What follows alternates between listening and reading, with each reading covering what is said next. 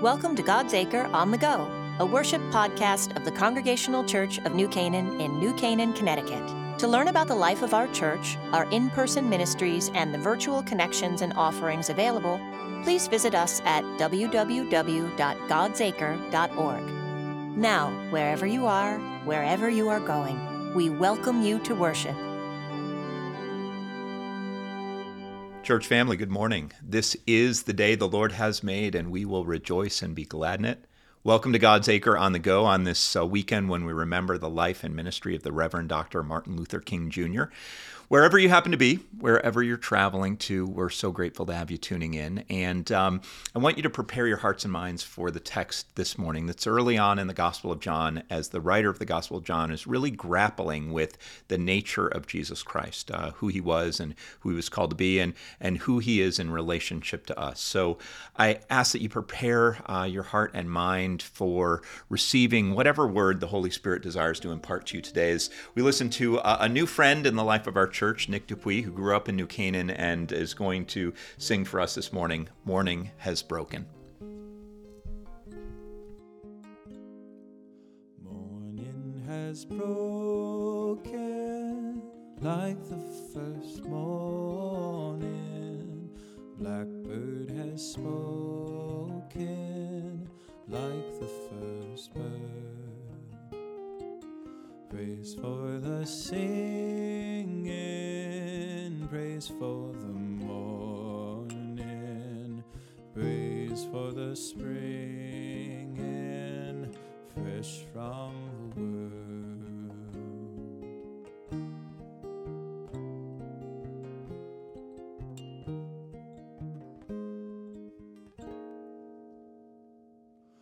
Sweet the rain's new fall sunlit from heaven, like the first dew fall on the first grass. Praise for the sweetness of the wet garden, sprung in completeness where his feet pass.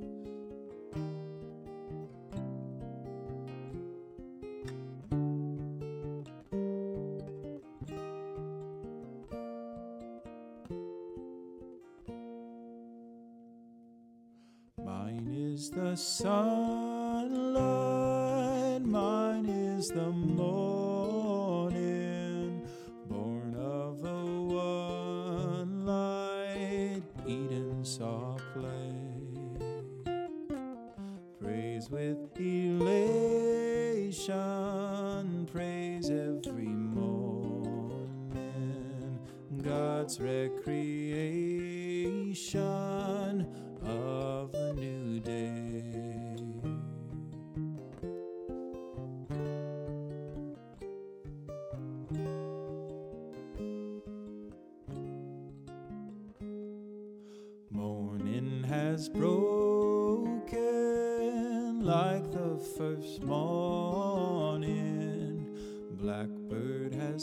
spoken like the first bird.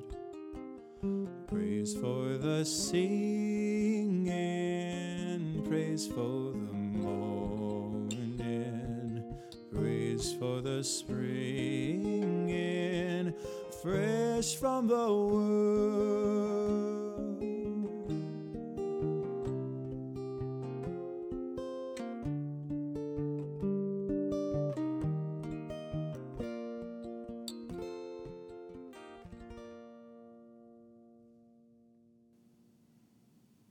So, Nick will be joining us from time to time on this podcast, and we're grateful for his offering.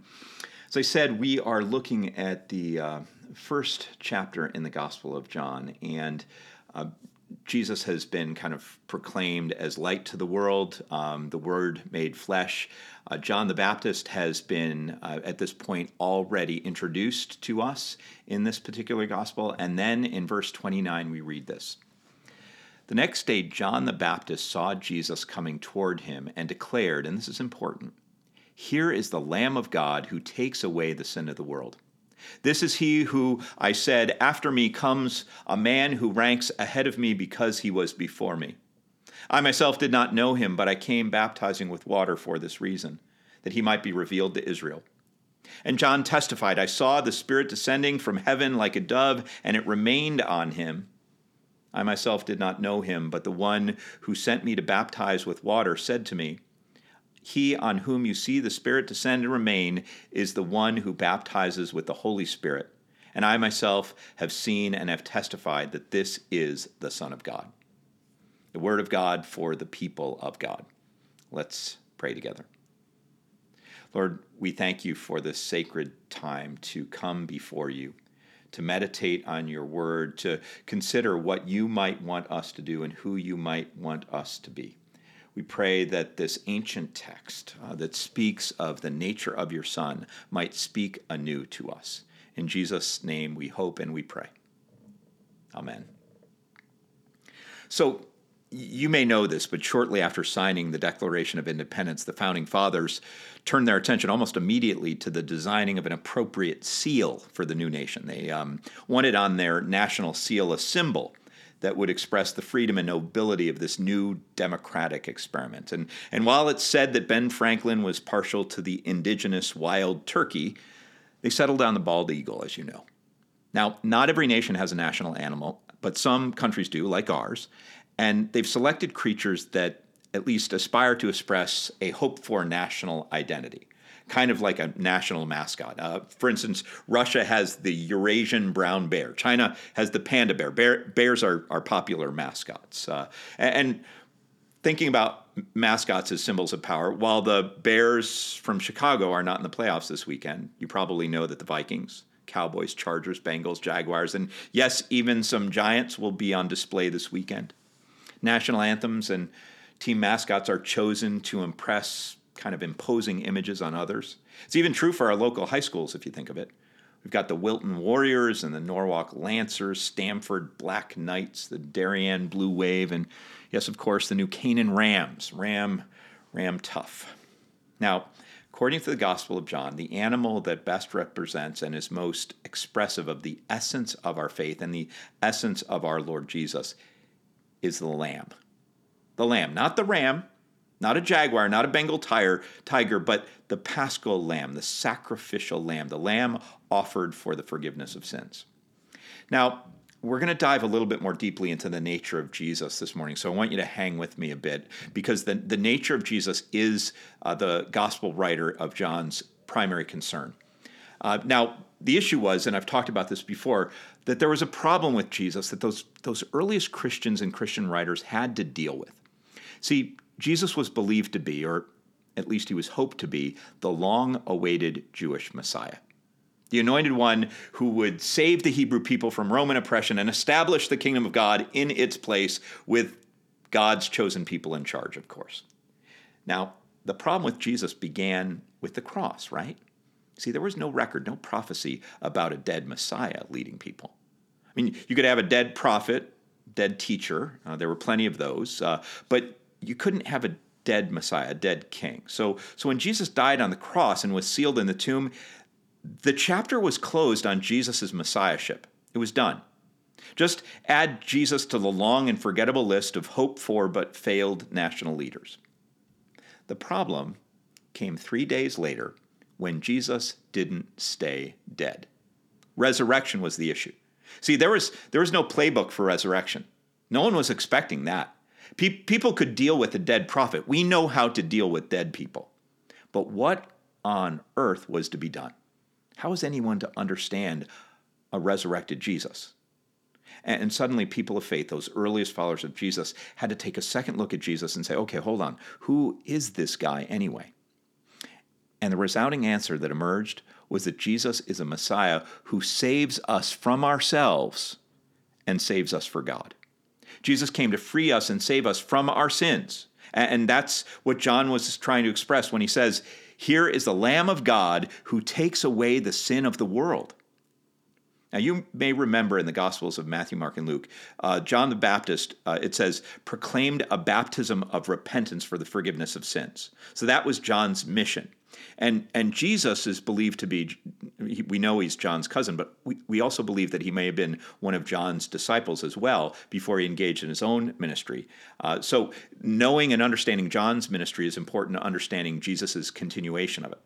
So people would go out to John on the banks of the Jordan River, they would confess their sins and then be ritually washed through submersion in water. And then Jesus' continuation of that ministry of repentance and forgiveness uh, continues on. And as early Christians struggled to understand the kind of Messiah Jesus was, they began to realize that Jesus had come to free them, but not, not from the oppressive yoke of the Romans. No, no, no. Jesus came to free people from the bonds of their own sin.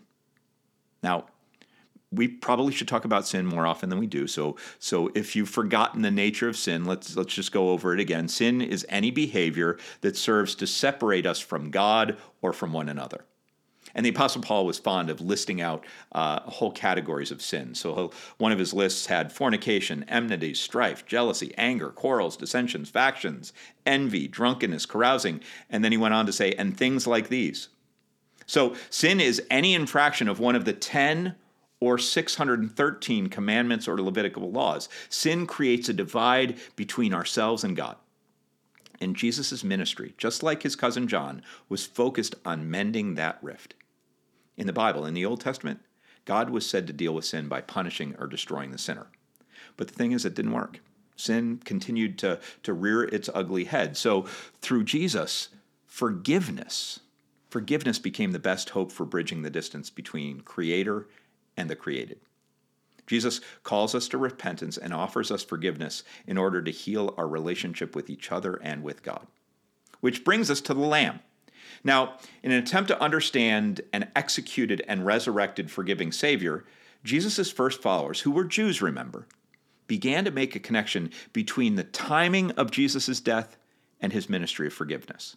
Now, can you remember what celebration was occurring when Jesus was arrested, tried, and executed? Do you remember? Was the Jewish festival of Passover, right? And, and do you remember what is typically sacrificed uh, during Passover and, and is eaten as the meal? an unblemished lamb. Now, you remember Passover. It was uh, the final plague that God brought on the Egyptians when Moses was trying to take the Hebrew people out of the land of Egypt to the promised land. And it was this plague that, that the angel of death was going to come over the land and kill the firstborn of people and animals. Now, do you remember? I know I keep asking questions here, and hopefully you're thinking through them. Do you remember how the Hebrews protected themselves from that angel of death that, that was going to take the lives of all the firstborn? Well, some of the blood of that sacrificial lamb was put on the doorpost, and the angel of the Lord, the angel of death, passed over those households. So, follow me here. Marked by Jesus' blood, which is our communion ritual, marked by Jesus' blood, the judgment of God passes over us and we're saved from our sins. So the writer of the Gospel of John saw Jesus as the Passover lamb, as the paschal lamb who saves us from God's judgment and God's vengeance. But the writer of John likely also saw in Jesus another Jewish ritual of repentance and forgiveness. Remember, it was a Jewish practice in the time of Jesus to make an animal sacrifice as a sin offering. In order to be forgiven, people would bring an unblemished lamb.